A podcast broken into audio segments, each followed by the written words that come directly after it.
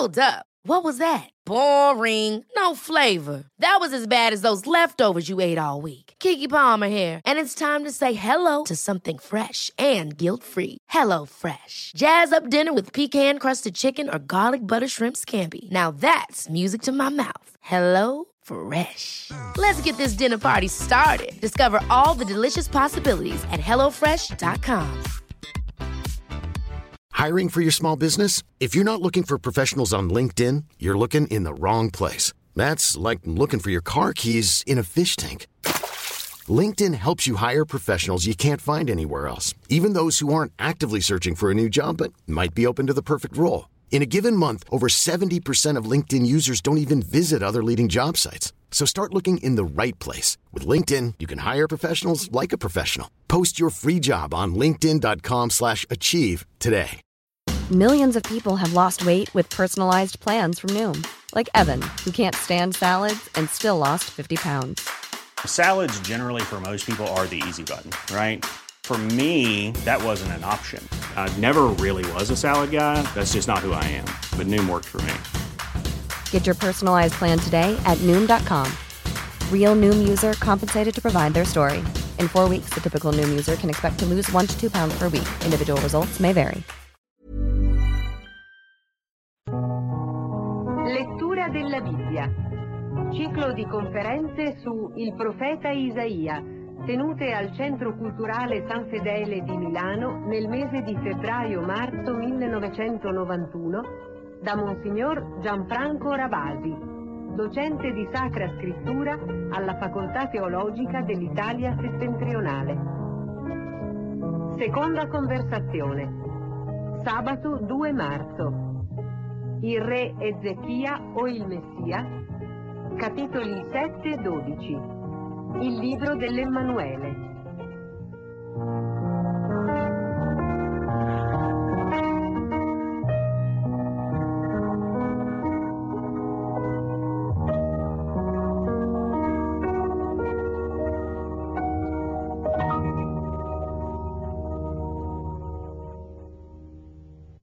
Siamo alla seconda lettura di Isaia, una lettura questa ancora più impegnativa, sicuramente più impegnativa della precedente perché entriamo in una delle pagine più celebri, quelle che hanno reso famoso eh, Isaia, si può dire, non solo nell'interno della tradizione ebraica, ma anche e soprattutto nell'interno della tradizione cristiana. Si tratta dei capitoli 7-12 che di solito sono stati intitolati dal nome di questo misterioso, fluido protagonista che è l'Emmanuele, questa figura così chiamata, sono stati appunto intitolati il libro dell'Emmanuele. Ancora una volta però ci accorgeremo subito, partendo con la nostra lettura, e quest'oggi leggeremo molti testi, purtroppo non tutti e purtroppo li leggeremo in maniera superficiale perché si tratta di testi molto complessi nel loro interno. Dicevamo la sequenza, questa sequenza si inaugura con una cornice. E una cornice è proprio la tipica rappresentazione di quella profezia che abbiamo già cercato di indicare nel nostro ultimo incontro. Il profeta come uomo del presente, come uomo del suo tempo, un uomo fermamente convinto dell'importanza di tutto ciò che sta accadendo, di tutti quei segnali che si accendono all'orizzonte e che hanno in sé dei significati che egli riesce a decifrare attraverso l'illuminazione dello spirito. Possiamo dire che proprio leggendo la cornice sarà il primo elemento della nostra lettura, cioè l'avvio del capitolo settimo, ci accorgeremo quanto per i profeti sia vero che la storia non è semplicemente maestra di vita come hanno insegnato un po' tutti nell'interno della vicenda umana, ma la storia è maestra di Dio, la storia è trasparenza di infinito, è trasparenza del mistero. E voi sapete che questo è il nucleo, è il grumo ultimo della religione biblica, una religione che afferma che la rivelazione si annida nell'interno del tempo, si annida nell'interno dell'uomo, per cui la risposta dell'uomo non è una risposta astrale, non è una risposta magica, non è una risposta solo cultica, è una risposta esistenziale, storica, vitale.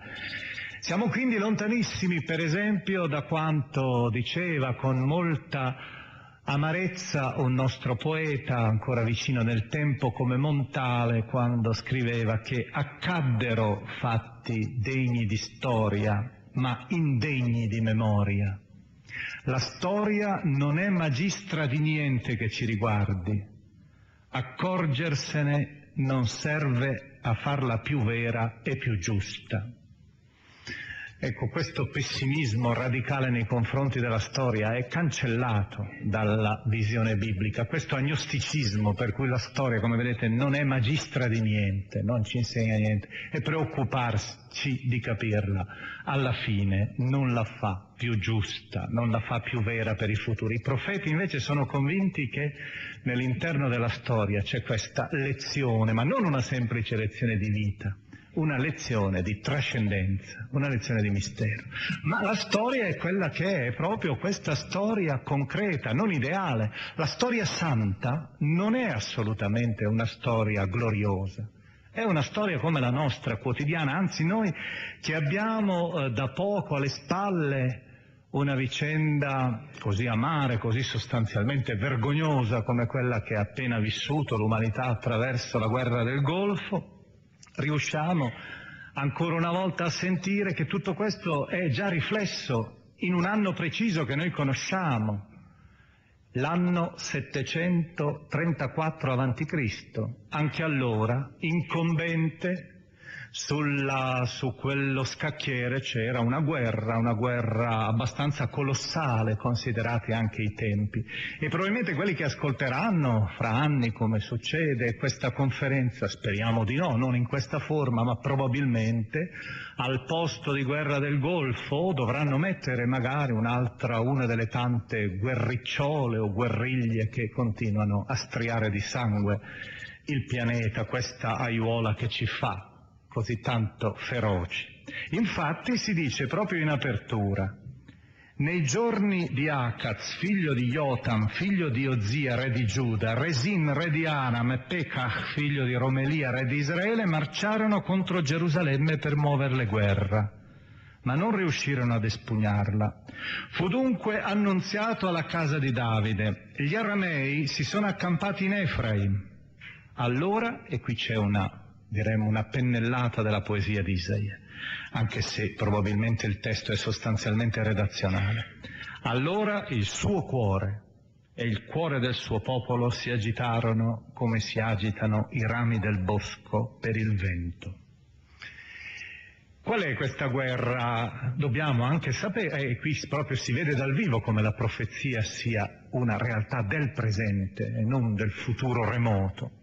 È una guerra che si può documentare abbastanza bene storicamente, viene chiamata con un termine la guerra siro-efraimitica ed ha alla base in pratica un patto d'acciaio tra Damasco, capitale di Aram, la Siria, e Samaria, che era la capitale del regno settentrionale Israele e Giuda erano due regni, tutta la terra di Israele era divisa in due regni ostili tra di loro, avversari.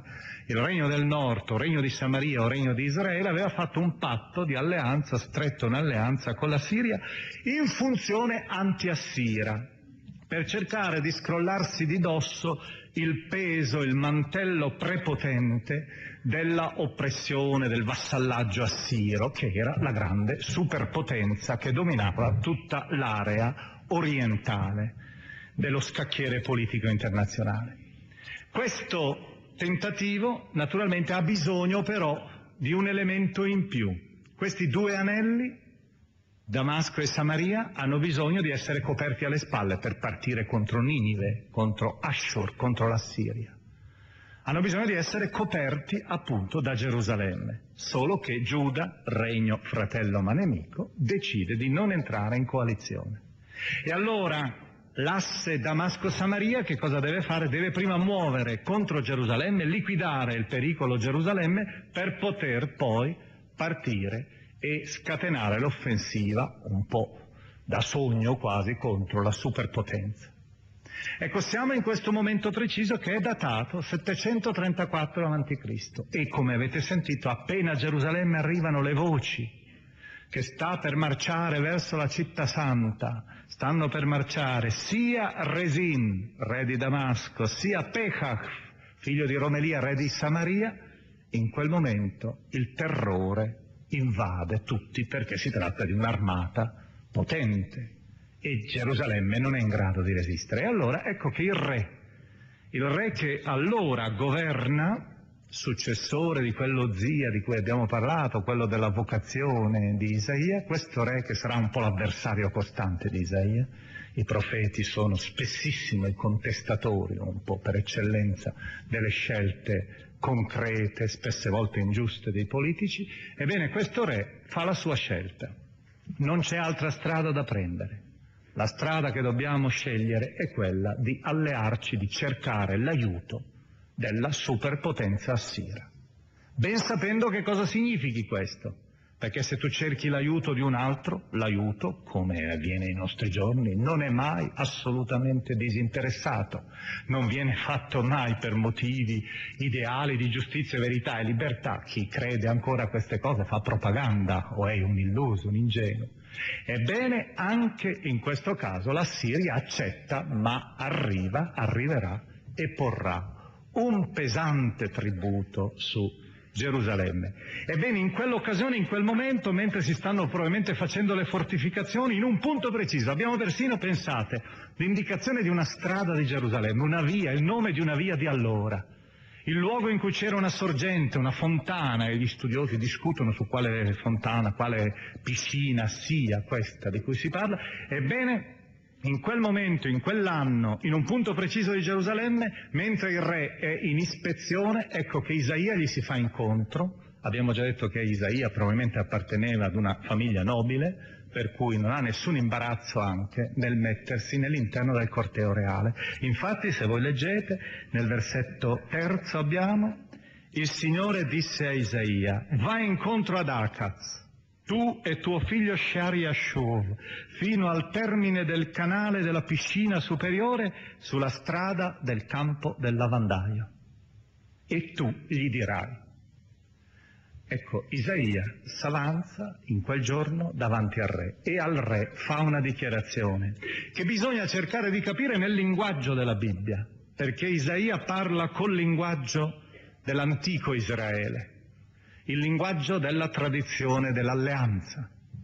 Infatti egli dice, tu gli dirai, fa attenzione, o re, e sta tranquillo, non temere, il tuo cuore non si abbatta per quei due avanzi di tizzoni fumosi, per la collera di Resin degli Aramei e del figlio di Romelia. Vedete, il profeta già dice, ma cosa devi temere quei due tizzoni? Stanno già per spegnersi. Non metterti con la Siria. Sta tranquillo, non temere e il tuo cuore non si abbatte. E più avanti ancora, perché noi leggiamo solo alcune eh, battute sempre dei capitoli, nel versetto nono sentirete che egli dirà, ma se non crederete non avrete stabilità. E tra l'altro un gioco di parole questo, perché è sempre lo stesso verbo. In ebraico lo stesso verbo vuol dire, coniugato in maniere diverse, credere e essere stabili im lote ameno chilotanum. E allora in questo momento preciso il profeta dice esplicitamente al re, ricordati che tu, tu devi fare una scelta, non devi allearti con nessuno, anzi devi combattere con la tua forza. Il linguaggio che il profeta usa è il linguaggio che noi troviamo nell'Antico Testamento, per esempio nel libro del Deuteronomio, il linguaggio della guerra santa cioè della guerra che viene condotta dalla sola nazione con le sue forze e con l'arca dell'alleanza, cioè col suo ideale. Tu non devi assolutamente allearti con lo straniero, perché questo significherà inquinamento della religione, ma significherà anche e soprattutto oppressione. È una scelta politica, come vedete, questa del profeta. È una scelta concreta. Chi ha ragione? Ha ragione il profeta o ha ragione eh, Akaz, il suo avversario. Ma così a prima vista potremmo dire, ma ha ragione probabilmente il profeta perché invita a tenere alta la fiaccola della propria libertà e così via. Però non dimenticate un particolare, che due secoli dopo, meno di due secoli dopo, il profeta Geremia, un secolo e mezzo dopo, dirà tranquillamente il contrario. Sosterrà la tesi di Acaz, mentre il re nemico del profeta in quel momento sosterrà la tesi di Isaia dicendo dobbiamo combattere da soli contro la potenza babilonese allora, mentre Geremia continua a ripetere bisogna cedere a Babilonia, metterci sotto il mantello di Babilonia e finire queste inutili ribellioni. Il che vuol dire, come vedete, che le scelte concrete, e questo vale anche per la Chiesa in un certo senso, nell'interno della storia, le scelte concrete del profeta possono essere anche scelte caduche, possono essere anche scelte criticabili, scelte superabili, legate ai condizionamenti storici, legate un po' anche alla sua visione. Ciò che noi dobbiamo cercare di cogliere nell'interno dell'uomo concreto è il messaggio che egli dà oltre la sua visione. Ed è per questo motivo che leggere la Bibbia è difficile, proprio perché la, la Bibbia è contemporaneamente il messaggio eterno ma espresso da uomini, legati ad un tempo, ad una cultura, ad un momento preciso della loro storia. Ed è per questa ragione che allora il lavoro da fare è quello, come si dice, della interpretazione che sciolga un po' questo involucro e trovi al di là dei condizionamenti concreti, obbligatori d'altra parte perché si tratta di una rivelazione incarnata, di una rivelazione storica, è nell'interno delle vicende, delle mentalità degli uomini, quindi è necessariamente appesantita, impolverata dalla storia, nell'interno scoprire questa fiaccola ardente della parola. E difatti vedremo che sostanzialmente la fiaccola che ci presenta è tutta nell'interno di questa figura quella figura che cerchiamo di conoscere subito, la figura dell'Emmanuele, il profeta, di fronte alla reazione del re, del sovrano, Akaz, fa una proposta. Gli dice, ebbene, il Signore è pronto a darti un segno, un segno di speranza, nonostante la tua sfiducia, nonostante il tuo scoraggiamento e nonostante tuo, le tue macchinazioni politiche. E questa, questo segno di speranza lo devi chiedere e Dio te lo darà. Guardate anche che è curioso in questo caso che il credere, secondo Isaia, ed è questo un elemento che c'è più di una volta nella Bibbia, è anche accompagnato dai segni. Chiedere il segno non è sempre un peccato. Anche perché è segno, se volete, della razionalità del credere. Il credere non è gettarsi in un baratro, pronti ciecamente ad essere distrutti, in un gorgo assurdo. Il credere è certamente un rischio, un salto che ha però anche al suo interno alcune ragioni. Certo il risultato non è frutto solo delle ragioni, ma queste ragioni accompagnano il gesto lo devono accompagnare. E anzi, una volta che hai avuto proprio il segno, il tuo impegno è ancora più cogente. Difatti il profeta lo, il re, il sovrano non lo vuole il segno. Perché sarebbe costretto? Ma lasciamo proprio la parola al profeta nel capitolo settimo, dal versetto 10 in avanti. Il Signore parlò ancora ad Acaz dicendo, chiedi un segno dal Signore tuo Dio, dal profondo degli inferi oppure lassù in alto, dove vuoi, io ti do un segno. Ma Acaz rispose, non lo chiederò, non voglio tentare il Signore. Questa falsa religiosità allegata, non voglio provocare Dio, anche perché Dio ti costringerebbe probabilmente a mutare la tua visione. Allora Isaia disse, ascoltate casa di Davide. Notate il contrasto dei pronomi ora, vediamo se lo notate nell'interno. La distanza che il profeta crea tra il re e lui ormai, sulla base della religione, della fede. Non vi basta, non vi basta di stancare la pazienza degli uomini perché ora vogliate stancare anche quella del mio Dio? Ecco, questa totale distanza, il Dio mio ormai, non vostro più, non tuo, della casa di Davide, della dinastia. Ora avete stancato gli uomini, voi politici, li avete schiacciati e voi tentate anche di, stanca- di stancare Dio Pertanto, nonostante tutto, il Signore stesso vi darà un segno. E il segno è descritto con quattro elementi che sono, appartengono ad un genere, ad un modello. Tutte le volte che si annuncia la nascita di un eroe, si usano sostanzialmente questi elementi, che vengono usati quasi ad incastro, in modo tale che servano per cogliere le dimensioni di questa nascita. Si tratta quindi di un linguaggio elaborato, fisso, che il profeta usa per esprimere la sua speranza. Una speranza che d'altra parte era implicitamente, egli aveva già implicitamente formato nel nome del bambino suo, del primo figlio suo, quello che aveva portato con sé. Avete sentito prima? Shari Yashuv. In ebraico vuol dire un resto tornerà. E il resto, nel linguaggio della Bibbia, è il nucleo santo, i giusti, non i superstiti soltanto. Coloro che restano fedeli anche nelle tempeste della storia, anche quando i rami della foresta sono agitati dal vento. Il segno, ho detto, questa annunciazione della nascita di un personaggio misterioso, eroico, grandioso, comprende qui quattro elementi che elenchiamo subito. La qualità della madre, poi li vedremo questi elementi. Secondo, la dieta del bambino. Terzo, il nome del bambino, il futuro di questo bambino. Cominciate a sentirli nell'interno del testo. Ecco la, e qui subito facciamo una considerazione, la traduzione che avete tra le mani ha la Vergine concepirà. Questo non è corretto, perché in ebraico non c'è Vergine. È la traduzione che il Nuovo Testamento farà, che userà sulla base del greco, già il greco aveva tradotto così la famosa traduzione dei 70 del terzo secolo secondo avanti Cristo ma naturalmente a maggior ragione Matteo, quando deve parlare di Maria, usa questa traduzione. Ma in ebraico non abbiamo vergine. Vergine in ebraico si dice betulà. In ebraico invece qui abbiamo alma. E alma significa giovane donna, semplicemente. Ma un, dai contorni un po' non è moglie, per esempio. Non è la madre. Giovane donna non meglio definita. Vedremo che questo è importante ai fini del genere ai fini della rappresentazione di questa creatura che deve nascere. Quindi diciamo la giovane donna, una giovane donna, concepirà e partorirà un figlio, secondo il nome, che chiamerà Immanuel, Dio con noi.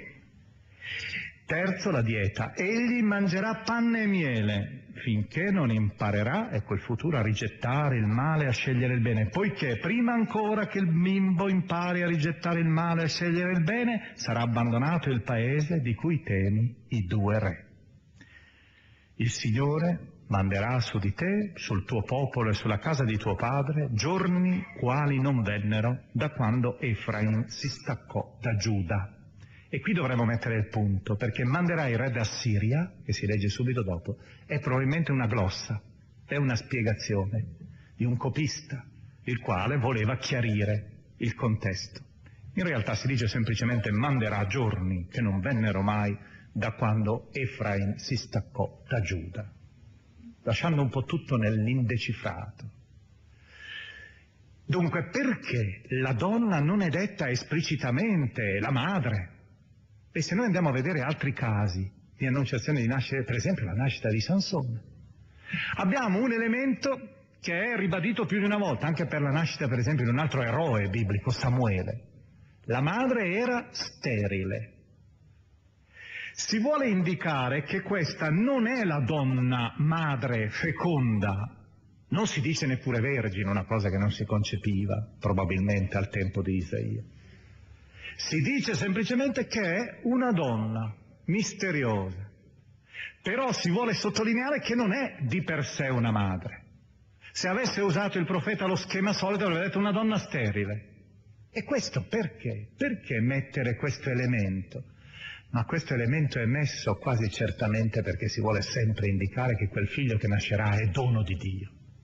Non viene dalla carne e dal sangue, non nasce dai meccanismi biologici, per cui è qualcosa come che viene fatto scendere dal cielo per Dio. È per questo che la rilettura poi in Maria userà la virginità di Maria per indicare che il Cristo a maggior ragione non nasce da sangue né da volere di uomo, ma da Dio. Ecco quindi il primo elemento, una madre misteriosa. Secondo elemento, un bambino che ha un nome emblematico. Sarà la trasparenza di Dio, potremmo dire. Immanuel, un Dio che risiede in mezzo a noi. Un tema che sarà ripreso anche da Ezechiele quando alla fine del suo libro dirà come si chiamerà, chiamerà la Gerusalemme della speranza? Si chiamerà Adonai Shamma, il Signore è là. Un tema che sarà ripreso da Sofonia, il quale dirà il tuo Salvatore, o viene ed è in mezzo a te. Ma in ebraico non c'è in mezzo a te, in ebraico c'è nel tuo grembo quindi una presenza quasi germogliante nell'interno della storia. Terzo elemento il cibo, questo cibo così strano, perché voi tutti avete in mente che cos'è lo stereotipo. Quante volte avrete sentito probabilmente che la terra della libertà, quella cantata dal Deuteronomio, la terra di Canaan che Israele conquista, è una terra in cui scorre latte e miele. Ma qui non si dice latte e miele, si dice panna e miele. E quindi il termine non è uguale, l'espressione non è uguale. Certo, a prima vista può indicare anche prosperità. Il miele spesso, fluendo, pensiamo la tua parola, oh Signore, come un favo di miele stillante, Salmo 19, Salmo 119 ripetono questa espressione, è segno senz'altro di benessere, di prosperità. Però abbiamo la panna, e la panna contemporaneamente nel linguaggio della Bibbia invece è segno di di una situazione nomadica faticosa, è il cibo quasi del deserto, è il cibo della sopravvivenza, tant'è vero che nello stesso capitolo, versetto 22, in chiave chiaramente negativa, si dirà, mettendo insieme tutte e due le cose, che si ciberà di panna e miele ogni superstite in mezzo al paese, dopo la devastazione. Bisogna vivere di quello che offre la natura. Per cui vedete il futuro di questo bambino rappresentato dal cibo, il cibo ovviamente, come tutti possono immaginare, è uno dei grandi eterni simboli per indicare la, la realtà, la situazione, il contesto. Non per nulla quando noi facciamo, le, celebriamo le nozze si fa il grande pranzo. Pensate anche in, se, in secoli di fame Quel giorno era il giorno in cui bisognava anche scialare, perché era il segno della gioia che rompeva il grigiore, la miseria, la monotonia degli altri giorni. E allora ecco che questo cibo, come ci insegna d'altra parte tutta l'antropologia culturale, pensiamo al famoso libro Il crudo e il cotto di Levi-Strauss, con tutta la simbologia che ha il cibo. Ecco, ebbene, questo panna e miele indica probabilmente che il futuro non sarà latte e miele, non sarà un momento glorioso soltanto, sarà probabilmente anche luminoso, ci sarà anche miele, ma ci sarà anche panna, che in un certo senso inquina il miele, che lo rende quasi acido, perché rende l'espressione, dà l'espressione di un momento in cui ci sarà una specie di giudizio, in cui c'è tenebra e luce, in cui c'è sofferenza e gioia. E di fatti tutto quello che segue dopo sembra essere un po' segnato soprattutto dalla paura, prima ancora che dalla luce. La luce, vedremo, apparirà più avanti. Infatti si dice, certo, il paese sarà, il paese di cui temi i due re, sarà abbandonato. Il che vuol dire che Samaria e Damasco, il paese di cui temi i due re, sarà abbandonato, devastato dalla Siria che arriva con la sua potente, invincibile armata. E quindi tu potrai respirare. Però subito dopo che cosa si dice? Si dice però per te manderà su di te, sul tuo popolo, sulla casa di tuo padre, giorni quali vennero al tempo della divisione tra i due regni. L'anno 930 quando, 3130 quando, quando col successore di Salomone, Roboamo, il regno sarà squarciato. E da una parte avremo Geroboamo, il nuovo re con dieci tribù, e dall'altro due tribù col figlio di Salomone. Giorni tristi. C'è quindi questo personaggio misterioso che deve indicare un tempo, un tempo che come vedete è continuamente indicato, è qui imminente, ci sono i due re di mezzo, c'è la Siria, c'è tutta la vicenda politica. È per questa ragione che gli studiosi sono convinti che il profeta spera che presto nell'interno dell'orizzonte di Giuda appaia finalmente una persona della casa di Davide quella casa a cui viene indirizzato il segno, che sia diverso di, da Akaz. Ed è per questo che molti studiosi, la maggioranza di suoi è convinta che l'Emanuele agli occhi di Isaia sia Ezechia, il figlio di Akaz, il re amato da Isaia, un re giusto. Ma vedremo che il profeta non ci lascia così tranquilli con questa sola, semplice definizione, non dà cioè un'indicazione pratica per i suoi ascoltatori. Sperate ancora. Io vedo e sento che questa giovane donna evidentemente non dice sterile per non offendere, è un offensivo sterile, per non offendere la regina madre a cui probabilmente egli si riferisce, una giovane donna partorirà e questo frutto del suo grembo sarà un dono di Dio, uno che porterà una nuova era. Ma vedremo tra poco che descrivendo questa nuova era il profeta si lascia prendere da una collezione di immagini che spezzano la concretezza per cui quella speranza, che è una speranza modesta per i suoi ascoltatori, per la gente del suo tempo, i profeti. I'm Sandra, and I'm just the professional your small business was looking for. But you didn't hire me because you didn't use LinkedIn jobs. LinkedIn has professionals you can't find anywhere else, including those who aren't actively looking for a new job, but might be open to the perfect role, like me. In a given month, over 70% of LinkedIn users don't visit other leading job sites. So if you're not looking on LinkedIn, you'll miss out on great candidates like Sandra. Start hiring professionals like a professional. Post your free job on linkedin.com slash achieve today. Ever catch yourself eating the same flavorless dinner 3 days in a row, dreaming of something better? Well, HelloFresh is your guilt-free dream come true, baby. It's me, Kiki Palmer. Let's wake up those taste buds with hot, juicy pecan-crusted chicken or garlic butter shrimp scampi. Mm. Hello Fresh. Stop dreaming of all the delicious possibilities and dig in at HelloFresh.com. Let's get this dinner party started.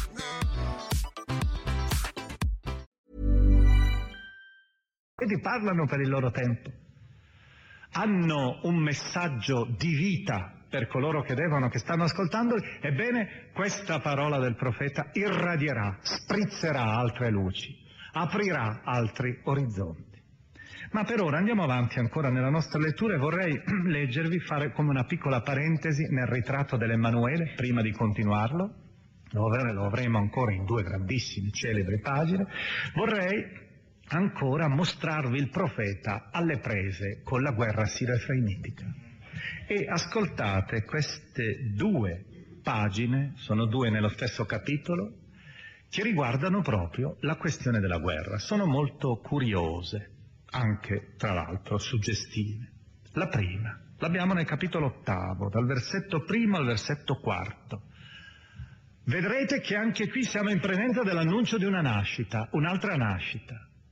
E anche in questo caso io penso si può dire che è una nascita un po' straordinaria, non come quella dell'Emanuele. È una nascita familiare. Qui sappiamo qualcosa di più, anche se sì, il profeta ama ancora, proprio perché si tratta di un segno divino, ama ammantare il tutto con una specie di nebula, con una specie di irradiazione, la quale fa perdere però i contorni. Primo elemento, anche qui cercate di seguire ancora la madre, entrerà in scena con un nome anche qui un po' strano. Secondo, il nome di questo bambino, un nome molto orientale, ma che ha in sé un significato ben preciso. Terzo, il futuro. Non si parla di cibo qui. Il Signore mi disse, prenditi una grande tavoletta e scrivici con caratteri ordinari, cioè con caratteri leggibili a tutti, da esporsi quindi nel Tempio, grande, un manifesto, un tazebao. Scriverai quindi con caratteri ordinari a Maer Shalal Hashbaz. Io mi presi testimoni fidati, sacerdote Uria e Zaccaria, figlio di Ebarachia. Poi mi unì alla profetessa, probabilmente la moglie, ma non si usa questa espressione di solito per parlare della moglie dei profeti. Mi unì alla profetessa, la quale concepì e partorì un figlio. Il Signore mi disse, chiamalo Maher Shalal Hashbaz, poiché prima che il bambino sappia dire babbo e mamma, le ricchezze di Damasco e le spoglie di Samaria saranno portate davanti al re di Assiria. Tutto gioca ancora una volta sul nome. Che cosa significa questo nome? Il nome significa pronto alla preda, veloce al bottino. In pratica potremmo tradurlo semplicemente trionfatore, vittorioso, vittoria. Chiamerai questo bambino trionfo. Ecco allora il significato e il messaggio da raccogliere che il profeta fa balenare. Questo bambino, il bambino che ho avuto io, probabilmente comunque che la profetessa ha avuto, questo bambino arriverà, che cosa facciamo, un anno e mezzo, due, uno, un anno, due. Sarà, comincerà a dire per la prima volta le due parole, babbo e mamma. Ebbene, in quel momento Mentre tutta la mia famiglia è piena di gioia, e qui ci sono tante madri e padri che hanno avuto nell'interno della loro famiglia questo famoso momento quando il bambino ha cominciato a dire, bambino, sono stati convinti di aver avuto un genio subito, perché l'ha detto sicuramente un mese prima del bambino della vicina. E ecco, quel momento di gioia che ha esaltato la famiglia diventerà gioia nazionale, gioia corale. Infatti, le ricchezze di Damasco e le spoglie di Samaria saranno portate davanti al re d'Assiria. Ma subito dopo, seconda pagina, il profeta e qui è veramente un segno in ebraico, tra l'altro un ebraico ancora una volta trasparente, superbo, c'è la descrizione dell'invasione. Ma questa volta non è l'invasione che arriva a liberarci, le famose armate che vengono a liberarci, perché in realtà la Siria arriva non distrugge solo, non ha distrutto in realtà, non placa soltanto Damasco, non assedia soltanto Samaria, schiacciando i due re di Damasco e di Samaria. No, no, s'avanza a portarci l'aiuto per difenderci. Ma questo aiuto è una terribile invasione che lascia libero quasi soltanto il collo e la testa di Giuda, cioè Gerusalemme.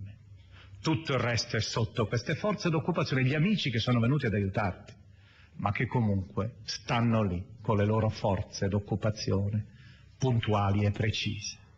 Ed ecco allora che il profeta rappresenta questo momento terribile, lui che non aveva voluto l'alleanza con la Siria, giustamente o erroneamente, qui in questo caso probabilmente erroneamente, perché la Siria sarebbe arrivata lo stesso, e magari malamente.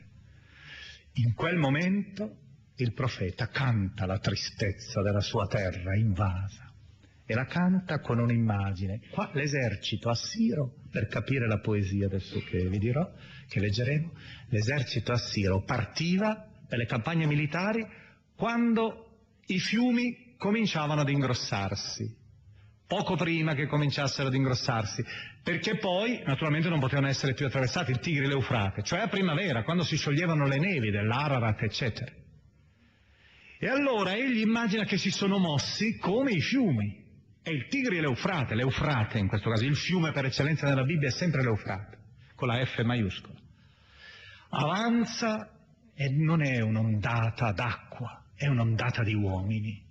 E questi uomini avanzano sempre di più, tutto distruggendo come un'inondazione, come un diluvio. Arrivano sempre di più.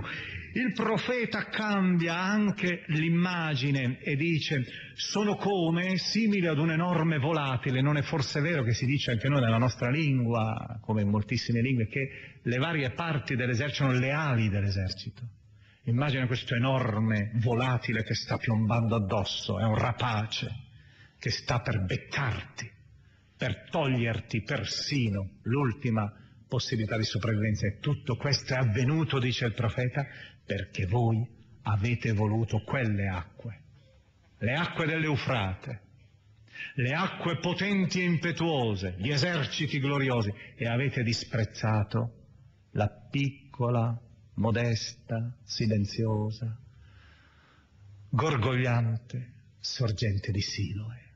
E Siloe è l'unica fontana di Gerusalemme, la sorgente per eccellenza di Gerusalemme, il simbolo di Dio stesso. Avete abbandonato, dirà poi Geremia, me sorgente d'acqua viva per andare a scavarvi cisterne screpolate che non possono contenere l'acqua, dirà Geremia capitolo 2, versetto 13. Il profeta invece usa questo contrasto Isaia, il contrasto tra l'Eufrate potente, l'esercito, la potenza militare, il sogno di essere sotto questo manto, sotto questo usbergo, questo scudo particolare, dall'altra parte invece la semplicità delle nostre piccole forze, ma in realtà queste forze erano sostenute da Dio. Ecco ora il profeta. Il Signore, versetto quinto del capitolo ottavo in avanti, mi disse di nuovo, poiché questo popolo ha rigettato le acque di Siloe che scorrono piano e trema per resine per il figlio di Romelia, il re di Damasco e re di Samaria. Per questo, ecco, il Signore gonfierà contro di loro le acque del fiume. Erroneamente qui è scritto con la minuscola nelle traduzioni della Cervia, è scritto con la maiuscola, il fiume per eccellenza, l'Eufrate. Impetuose e abbondanti, cioè il re Assiro con tutto il suo splendore, irromperà in tutti i suoi canali, strariperà da tutte le sue sponde, penetrerà in Giuda, lo inonderà e lo attraverserà fino a giungere al collo. Le sue ali distese copriranno tutta l'estensione del tuo paese, o Emanuele. Vedete anche com'è patetico questo vocativo finale e capite sempre di più che Emanuele è sempre di più collegato alla vicenda di Israele. Ed eccoci ora al grande momento, il momento in cui questo personaggio, da questa specie di fondale un po' oscuro in cui era, entra sempre più in scena. Ed entrando in scena perde sempre di più le caratteristiche, le qualità, le tonalità quasi di un re qualsiasi, di un discendente davidico e diventa veramente sempre di più qualcosa di più e di oltre, qualcosa di simbolico. Diventa sempre di più non più il Messia con la M minuscola. Tutti i re di Israele sono Messia, perché Messia vuol dire consacrato, semplicemente. Ma diventa sempre di più il Messia, il Mashiach con la M maiuscola il consacrato per eccellenza, quello che si aspetta ancora dopo. Il profeta probabilmente vede nell'interno quasi come in un primo piano che lascia lentamente in dissolvenza in filigrana balenare un secondo piano. Vede quello che egli attende, quello che tutti attendevano e che speravano magari in questo Messia, il Messia per eccellenza. La descrizione perciò acquista contorni sempre più ampi, sempre più vasti. Infatti, adesso noi lo vedremo nell'interno del primo canto, sono due i canti che egli dedica all'Emanuele. Il primo, secondo alcuni, è stato fatto per la nascita e l'investitura ufficiale, il secondo per l'intronizzazione. È difficile dirlo. Cominciamo, prima di tutto, a creare l'atmosfera. Il profeta, il profeta la crea nei versetti che precedono il canto. E qui è la forza sempre della sua poesia. Un uomo anonimo, un egli, non ne ha mai parlato prima. All'improvviso entra in scena. È un giorno livido, tenebroso, tutto il cielo oscuro. Quest'uomo si trascina, è affamato, è tutto preso dall'ira, dalla collera, dallo sdegno, maledice il re, bestemmia contro Dio. Ecco, vedete, qui è tutto Giuda, tutto Israele anche, rappresentato da un uomo solo, il quale è disperato, non ha più cibo, è sotto l'occupazione, è in questo periodo così drammatico, e allora non ha che da maledire gli uomini e Dio contemporaneamente. Ma proprio in questa enorme distesa di tenebre, all'improvviso quasi come con un elemento musicale minimo delicatissimo, si comincia a intravedere la prima lama di luce. È come il sorgere, non so, dell'aurora, la primissima luce in assoluto. Quelle esperienze che si possono fare così raramente ormai, ma quando capitano sono così straordinarie. E il profeta, oppure se volete quello sbocciare proprio del primo germoglio, non solo germoglio di luce ma anche germoglio di vita. E in quel momento allora il profeta comincia a cantare e il canto suo diventa il canto del giorno, il canto della luce, il canto della luce che porta questo Emanuele, che non nominerà ma nominerà. Non nominerà esplicitamente, ma lo si sentirà nell'interno proprio del linguaggio che il profeta usa, in un gioco di parole che farà e che io vi metterò, vi farò sentire, anche in traduzione lo si può ricostruire. E questa luce cresce sempre di più, diventa sempre più sfolgorante, diventa sempre di più invadente, occupa ormai tutto l'orizzonte ed è allora gioia, gioia suprema e sentirete l'accumularsi delle parole di gioia, sentirete l'accumularsi delle immagini di luci di gioia. Non dimenticate mai che la luce nell'interno della Bibbia ha sempre due significati, è segno della creazione e segno della teofania. Il che vuol dire che questo bambino indica una nuova creazione, una ricreazione, una nuova era della storia, ma al tempo stesso indica una parola, una apparizione, teofania di Dio, una luce divina. Ed è per questo che allora il canto corale diventa sempre più esplosivo e il profeta scandisce attraverso tre chi, che in ebraico equivalgono alla, all'avverbio poiché. Perché? Attraverso tre perché le ragioni per cui noi ora stiamo cantando la luce e la felicità. Lasciamo ora la parola al testo, partiamo con lo sfondo lo sfondo oscuro. Egli si aggirerà nel paese oppresso e affamato. E quando sarà affamato e preso dall'ira, maledirà il suo re e il suo Dio, guarderà in alto e rivolgerà lo sguardo sulla terra. Ed ecco angustia e tenebre e oscurità desolante.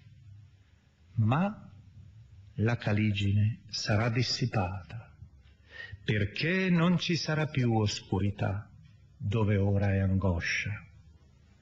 Capitolo 9, passiamo. Il popolo, vedete che quell'egli diventa ormai il popolo.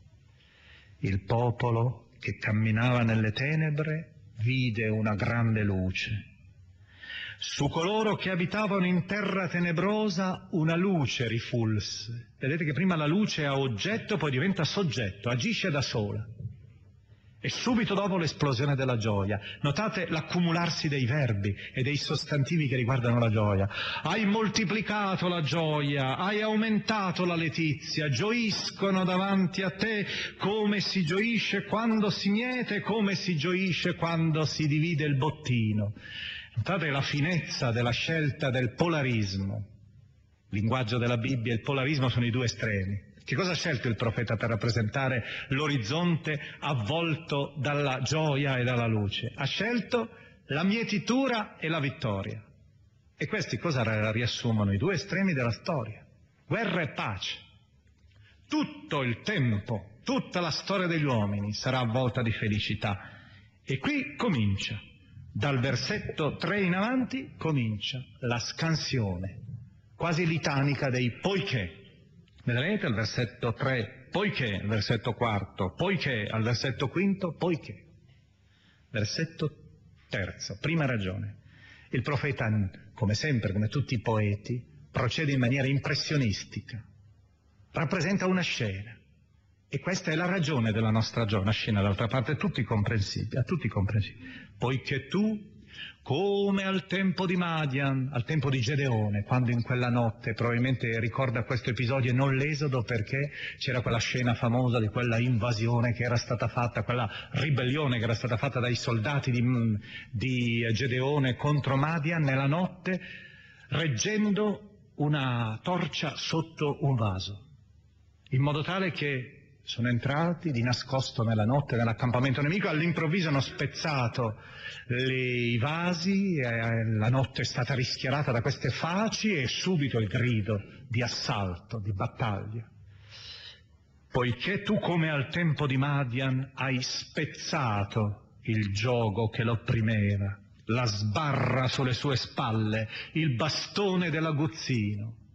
Vedete Dio che prende il bastone, il gioco che abbiamo sotto come schiavi, lo prende e in ebraico c'è un verbo onomatopeico come il nostro fracassare, écraser francese, fracassa tutto, spezza, prende il bastone del capò, dell'aguzzino e lo infrange, lo butta via.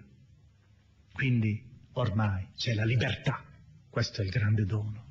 Secondo, poiché, poiché altra scena, nell'interno di una landa c'è un, un'enorme pira che sta bruciando, poiché ogni calzatura di soldato nella mischia e ogni mantello macchiato di sangue sarà bruciato, sarà esca del fuoco.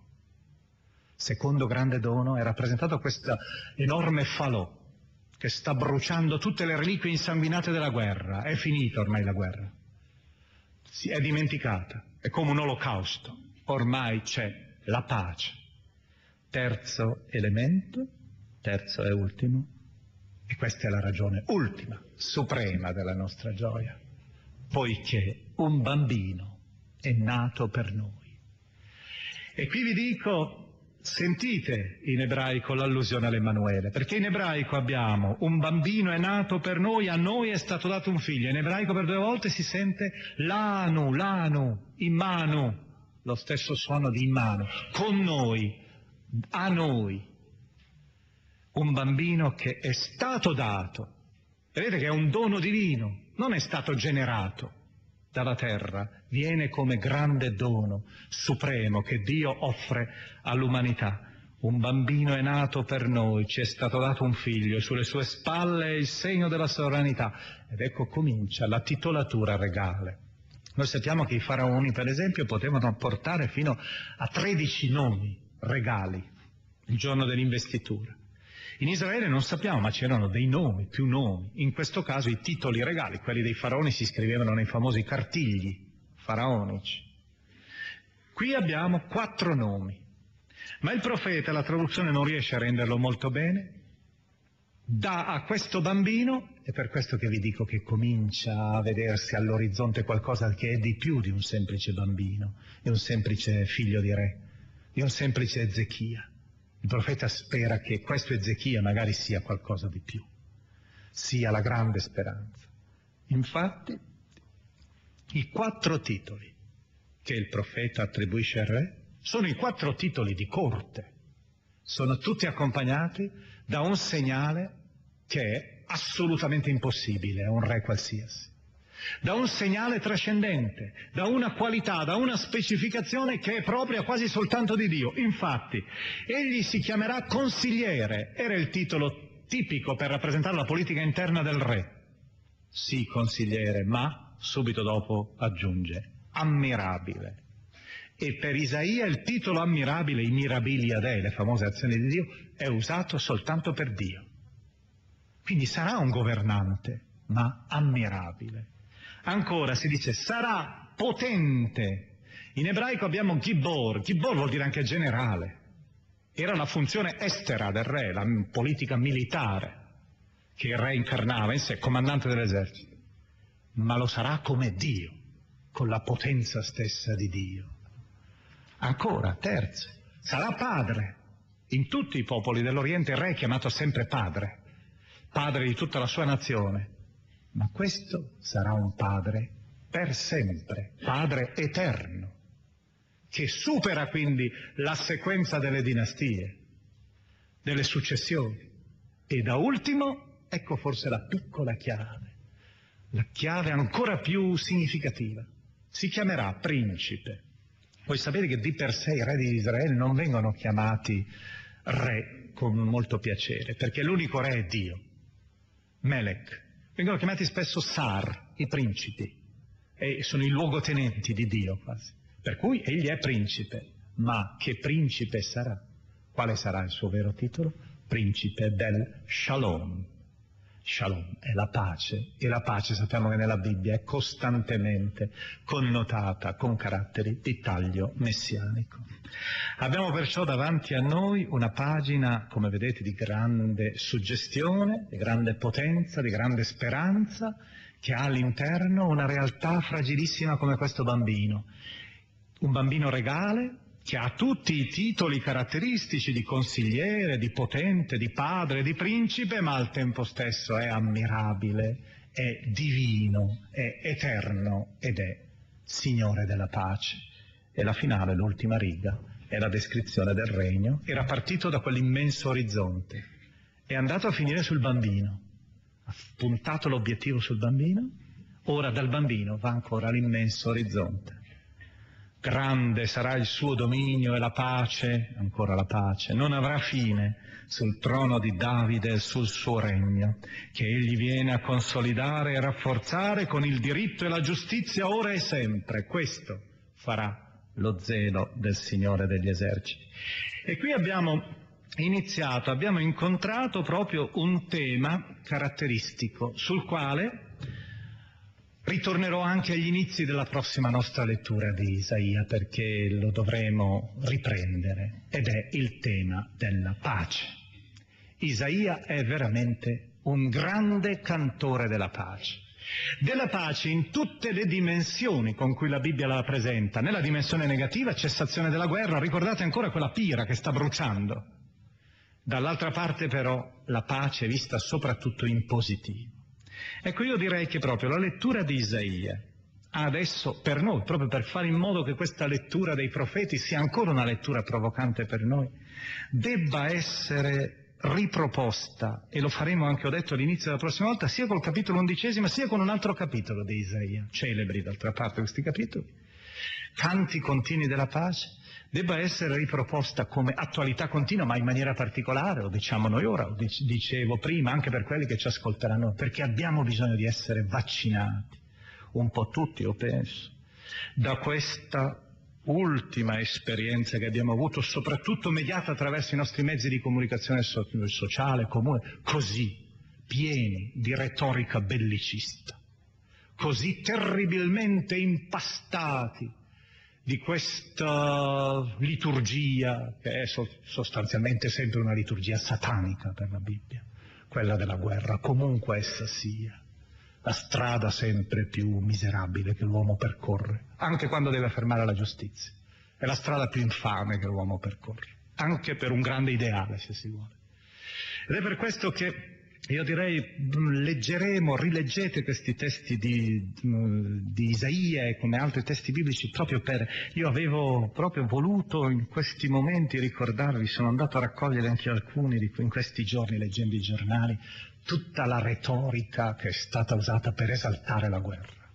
E infatti la gente, l'80% era tutta coinvolta, al di là di quanto si dice che poi c'è un sentimento di pace sempre, ma è l'uomo ha prima di tutto nell'interno i serpenti, le vipere dell'odio, della violenza che sono sempre capaci di me. E difatti i nostri giornali sono stati. C'era il marziale aulico, le prue d'acciaio temprate come i cuori a bordo solcano l'onde nere all'alba. Il citato questo, il tecnico, il tecnico epico. I nuovi eroi tecnologici vivono la battaglia sui terminali del radar. O se volete l'epico crepuscolare anche, le scie rossastre dei bombardieri disegnano orizzonti di fuoco. O ancora uno di questi cosiddetti esperti militari che continuamente ci ammorbavano nei, nei telegiornali, il tecnico apocalittico, la rappresentazione, l'opzione romantica dei cavalieri dalla Shining Armor, la corazza lucente. O, e questo è proprio il termine ultimo, se volete, di questa melassa eh, retorica marziale, il marzial romantico, uno che senza certamente un altro esperto militare certamente non conosceva Saffo, che però usa Saffo senza saperlo, ma violentando questa stupenda, straordinaria lirica, quel frammento notturno. Splende la mezzaluna e la marea di notte da ieri s'abbassa. Il momento favorevole per lo sbarco notturno è passato. Ecco, io dico, ritorniamo invece noi credenti soprattutto alla poesia della pace, alla forza della pace, alla grandezza della pace. E noi la vedremo brillare in maniera particolare, ancora una volta, soprattutto nell'interno del capitolo undicesimo. Quel capitolo che io lascio in apertura alla prossima lettura. Un capitolo che è segnato costruito come se fosse un grande dittico, un dittico che dobbiamo imparare a guardare adesso anche poeticamente perché questa pagina, sapete quasi a memoria, si legge sempre a Natale, come la precedente, nel capitolo 9, nella liturgia di Natale, e alla fine si è un po' stemperata, è diventato come un luogo comune. È invece un'immagine anche affascinante. È un dittico che egli disegna davanti ai nostri occhi, il dittico dell'Emanuele che vuol dire dittico della pace. Ha un primo quadro che è dominato integralmente, questo primo quadro, dalla, da un'immagine vegetale. È una radice, una radice che sembra morta, un tronco che sembra ormai senza più vita e che lentamente comincia a gettare un pollone e subito si sente un vento, un vento che arriva dalle quattro direzioni. Voi vi stupirete perché sembrerebbe a prima vista di non trovare tutte queste cose. E vedremo che invece in trasparenza il testo lo dice, lo dice proprio col linguaggio delle immagini. Ma subito dopo si vede che al centro non c'è un germoglio semplicemente, c'è un uomo, un uomo il quale sta indossando il suo abito regale, è l'investitura del re, ma egli indossa solo giustizia e pace. E poi subito dopo l'altra tavola, la tavola del paradiso terrestre, ricreato con estrema originalità da Isaia, il paradiso nel quale un viaggio in terre ignote e lontane, e la conclusione vale anche per noi oggi. Mi meraviglio come nelle nostre scuole dove si fanno leggere tante cose frivole non sia penetrata un'antologia biblica attissima a tener vivo il sentimento del bello e il sentimento religioso, che è lo stesso sentimento morale nel suo senso più elevato. Grazie.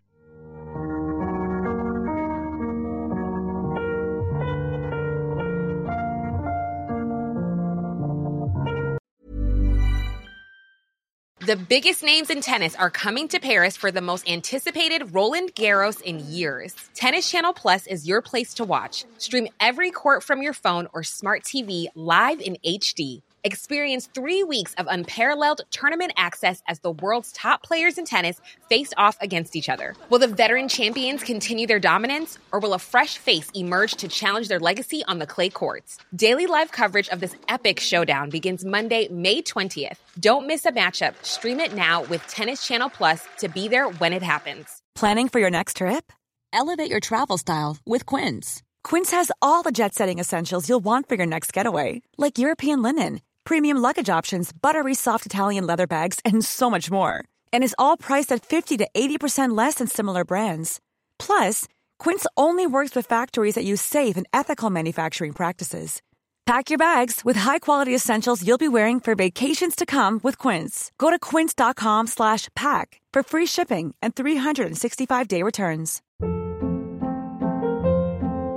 Hold up. What was that? Boring. No flavor. That was as bad as those leftovers you ate all week. Kiki Palmer here, and it's time to say hello to something fresh and guilt-free. Hello Fresh. Jazz up dinner with pecan-crusted chicken or garlic butter shrimp scampi. Now that's music to my mouth. Hello Fresh. Let's get this dinner party started. Discover all the delicious possibilities at hellofresh.com.